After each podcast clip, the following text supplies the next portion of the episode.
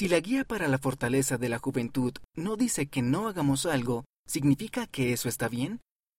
El propósito de para la fortaleza de la juventud no es darte un sí o un no sobre cada posible elección que puedas afrontar. En lugar de eso, el Señor te invita a vivir de una manera más elevada y santa, a su manera. Para la fortaleza de la juventud, una guía para tomar decisiones. 2022, páginas 4 y 5. El elder Dieter F. Uchtdorf del Quórum de los Doce Apóstoles dijo acerca de la guía, Jesucristo tiene normas muy elevadas para sus seguidores. El Señor no está diciendo hagan lo que quieran. Él dice que Dios prevalezca.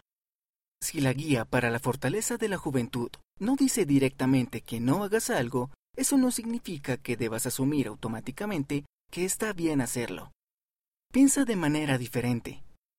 Ante una pregunta, piensa en las verdades que el Señor ha revelado que se relacionan con ella. A medida que aprendas acerca de esas verdades eternas, busca ponerlas en práctica en tus decisiones y pide la guía del Padre Celestial. Él te bendecirá. ¿Y tú qué piensas? Mi papá murió hace poco. ¿Cómo puedo volver a sentirme feliz? Él era mi mejor amigo. Mándanos tu respuesta y fotografía antes del 15 de julio de 2023. Es posible que las respuestas se modifiquen para abreviarlas o darles más claridad.